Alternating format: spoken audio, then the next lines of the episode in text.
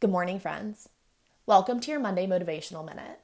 I'm Lucy Saltmarsh. This is episode 18, and today we're going to be talking about getting unstuck. Brad Turnbull writes You can overcome anything, you can completely recreate yourself.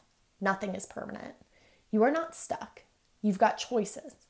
You can think new thoughts. You can learn new things. You can create new habits. All that matters is that today you choose to never look back. I think it is so freaking cool that at any point in time, we can completely reinvent ourselves. With enough self awareness as to the places we are falling short, we get to choose different actions. Don't like how you communicated in a relationship or how you attacked a problem at work?